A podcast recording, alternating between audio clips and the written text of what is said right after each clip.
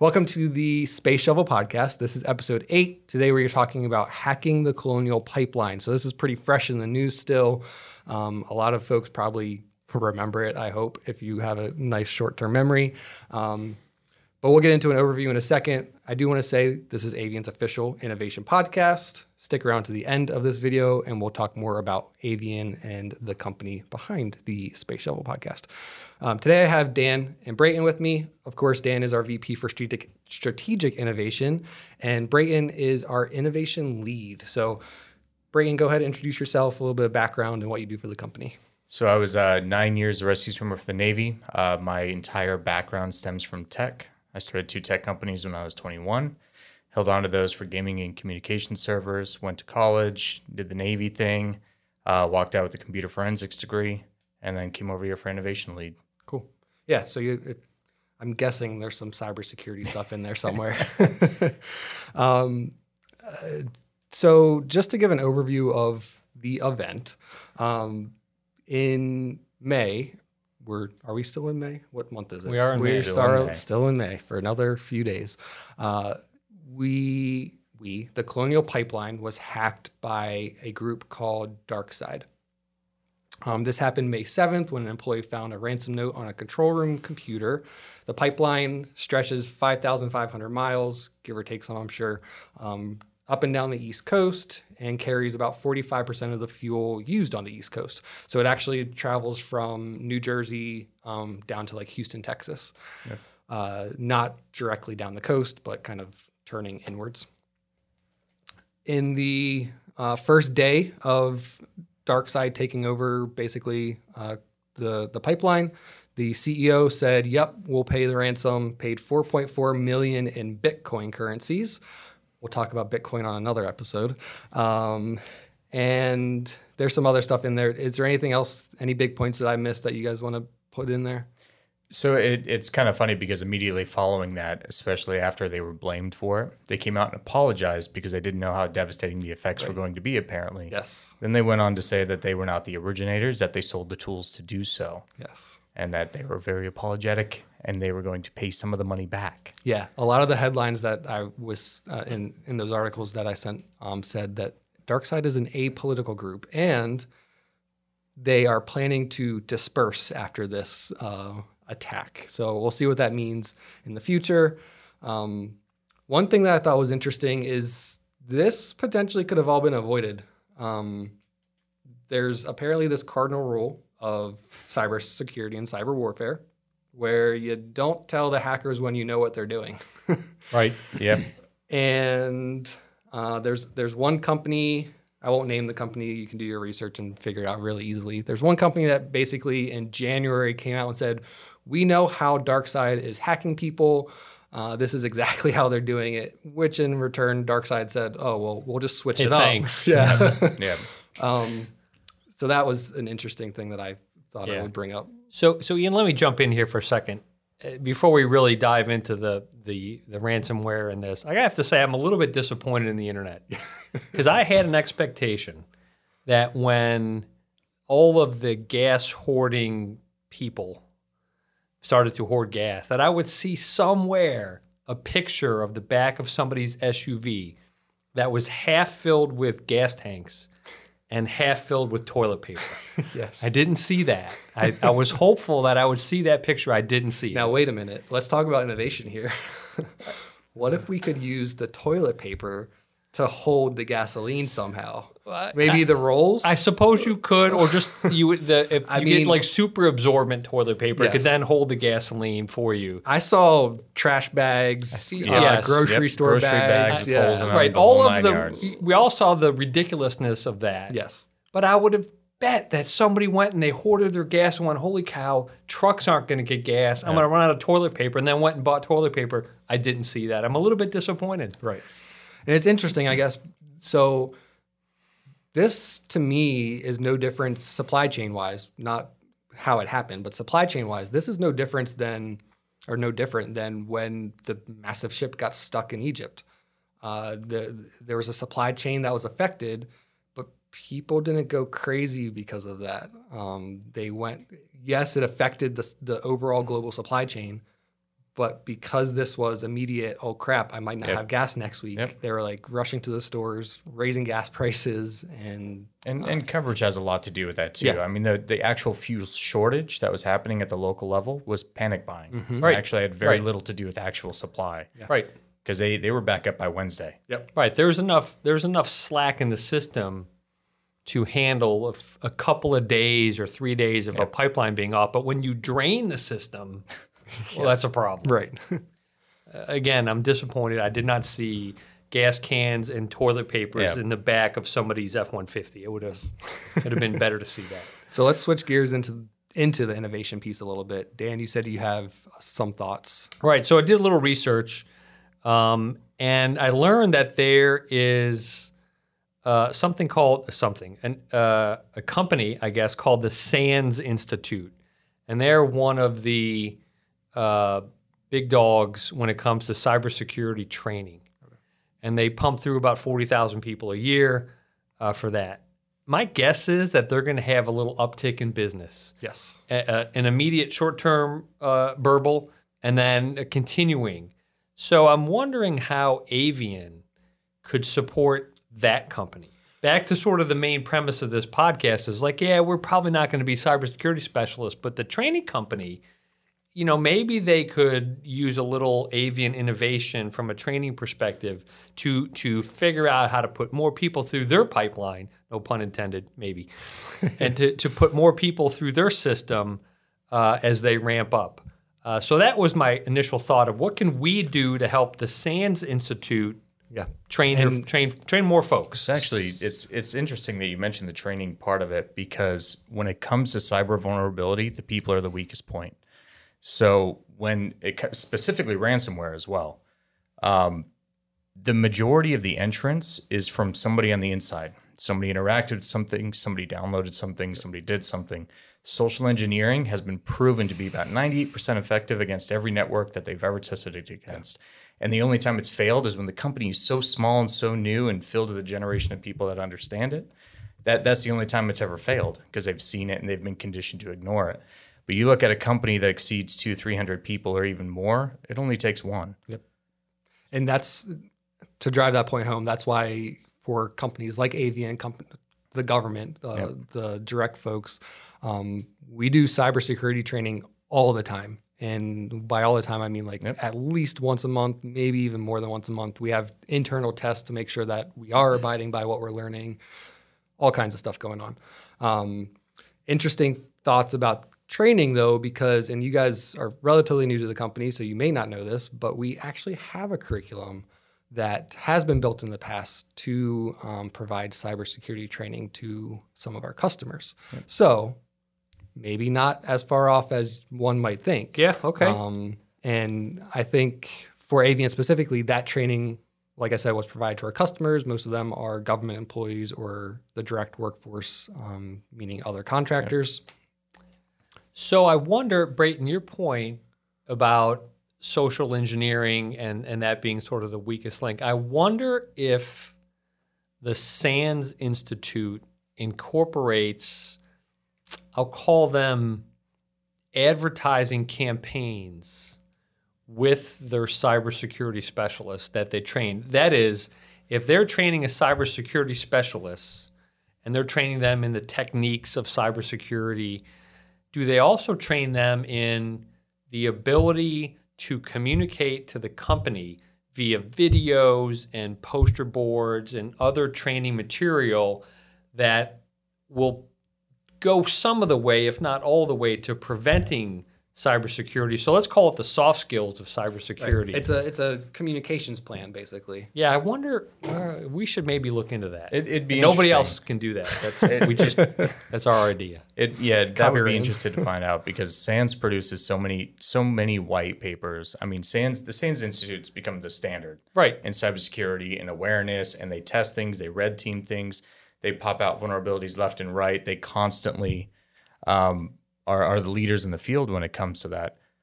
But those are all in the weeds, very specific, able to find vulnerabilities and work those things out in cyber engineering. They they have all that down to a science. They're counterattacking. But do they have the the social part of it where they go into a workforce and can educate well?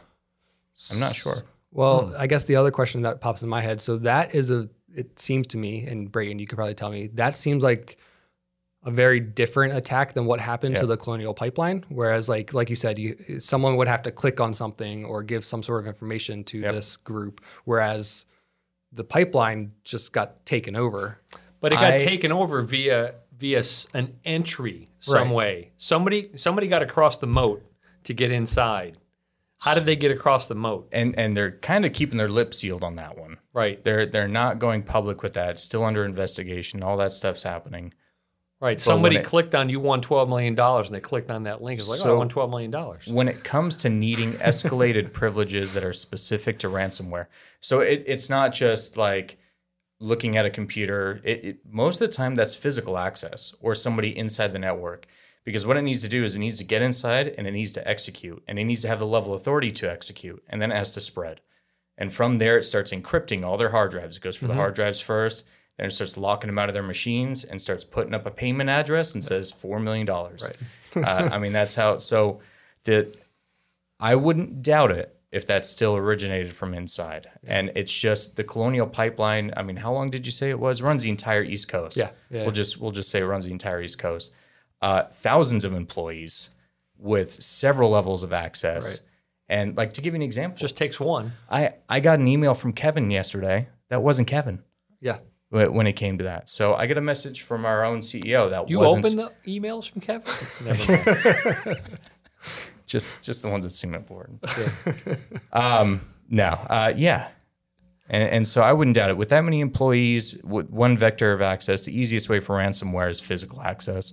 The second easiest way is social engineering. You go in through somebody's account, and it could be as e- easy as, "Hey, your password has expired. How many emails do we get that say our password's expired?" And then you go and you click on, you know, Deltek, or you click on, you know, the, all that, all the times that you have to reset the passwords Like And- once a month. and and you willingly click into it and you enter it in. Nobody looks at the header. Nobody Right. looks at the address bar. No. Nobody goes into the inspect page. If it looks right, people just start typing. yep. Yeah. Yeah, that's a gr- great. That's a great point. You know, and I wonder if we'll ever find out exactly, you know, what pinhole they got through uh, the colonial uh, wall to Well- get in there, because that's all it takes is a pinhole, right? Somebody And will it- figure it out. to- if to they announce honest- it, maybe Yeah. maybe not. We we might hear from the SANS Institute. They Yeah. do after after action reports on that Yeah, stuff because then that stuff gets disseminated out to the community to prevent the next one. Yeah. So Yeah. So I do want to point out I I brought up the fact that in January someone announced this um, the way to basically combat combat DarkSide. Um, there were other groups going more much more discreetly from business to business helping them put up barriers so that DarkSide couldn't do what they did to colonial but as soon as that one company made this public announcement is when Darkside was like, oh, now we got to kind of show. I guess they spent from January to May to figure out um, what their attack would be. Interesting that they say they're apolitical, but what do they expect to happen if they attack a, a oil pipeline uh, or gas pipeline? and and this might be one of the biggest events, but when it comes to ransomware, there's been over 2,000 this year. Yeah, Uh, I mean, just to give you an example, and it's healthcare, it's hospitals, it's Mm-hmm. patient information, it's it's everywhere. Yeah. We also don't know when they started. right. When they started attacking Colonial. They may have been attacking it for a month or two months, trying to get that that lever, that wedge in there. Right. So we shouldn't presume that they started on the 6th of May and on the 7th of May is when it happened. It could have been the fourth email that somebody got saying change your password or you want $12 million or whatever it is before somebody clicked it. Maybe it was even inadvertent. Who knows? Oh, it, it takes time and effort. You map out the organization, you find out the leadership, you try to represent yourself as one of them, then you try to represent yourself as one of the tools they use. I mean, there, there's a million ways to do it. Yeah, and and I think you could probably do better justice than I can. Can you quickly define what um, social engineering is for folks that might not know? Right. So when you're looking at gaining access to a computer network, you're not looking at the network itself. You're looking at the people. The people have access.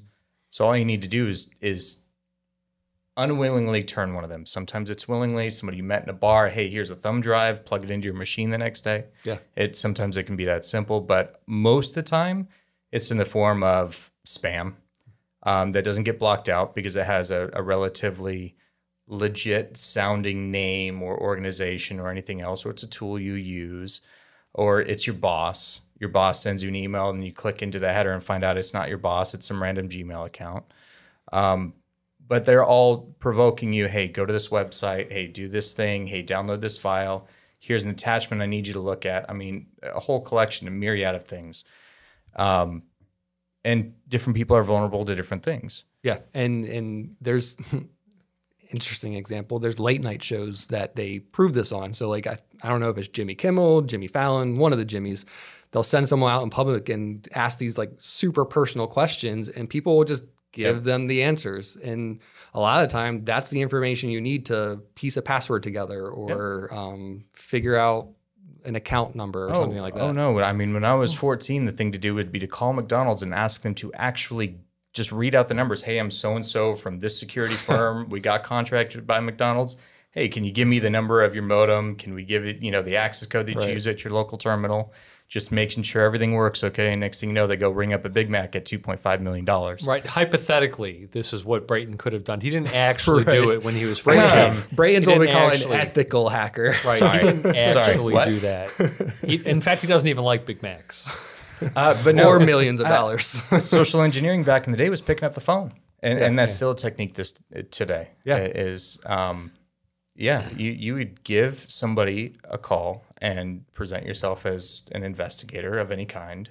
And depending a, on who you're talking to, they don't ask questions. A car warranty person, yeah. perhaps. Yes. yeah. um, what else can we talk about here? Uh, oh, I know one point. So we have this other podcast called the Model Vision Podcast, focused on model-based systems engineering, systems engineering uh, more specifically, or not more specifically, generally model-based systems engineering more specifically. The purpose of model-based systems engineering is to set up these like simulations and environments that you can run to make better decisions, save money, do all kinds of stuff if you want to learn about that, you can watch the other podcast that we have called Model Vision.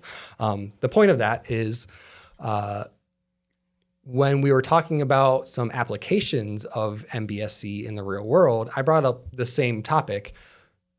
Is there a possibility to apply MBSE efforts to the colonial pipeline in general and perhaps um, prevent things like this happening?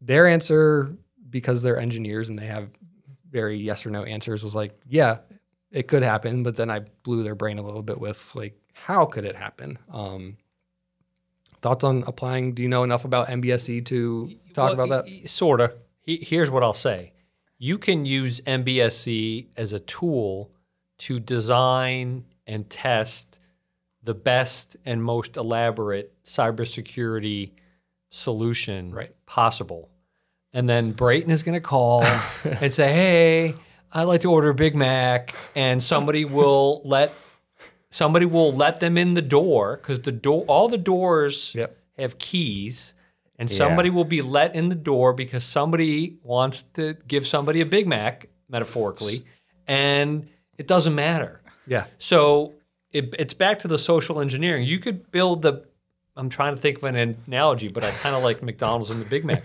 You can make the best McDonald's around, but if the person making the Big Mac doesn't put on the special sauce, it's a bad Big Mac. Right. And I guess I'm remembering what the point was in there. So say yes, you get hacked, you, you're put up on this ransomware. You're not even hacked. I, you know, I, I guess in my mind, it's not getting hacked. Somebody let them in. Right. Yeah. Okay. Somebody let them in. Somebody let them in. You're in yeah. trouble now.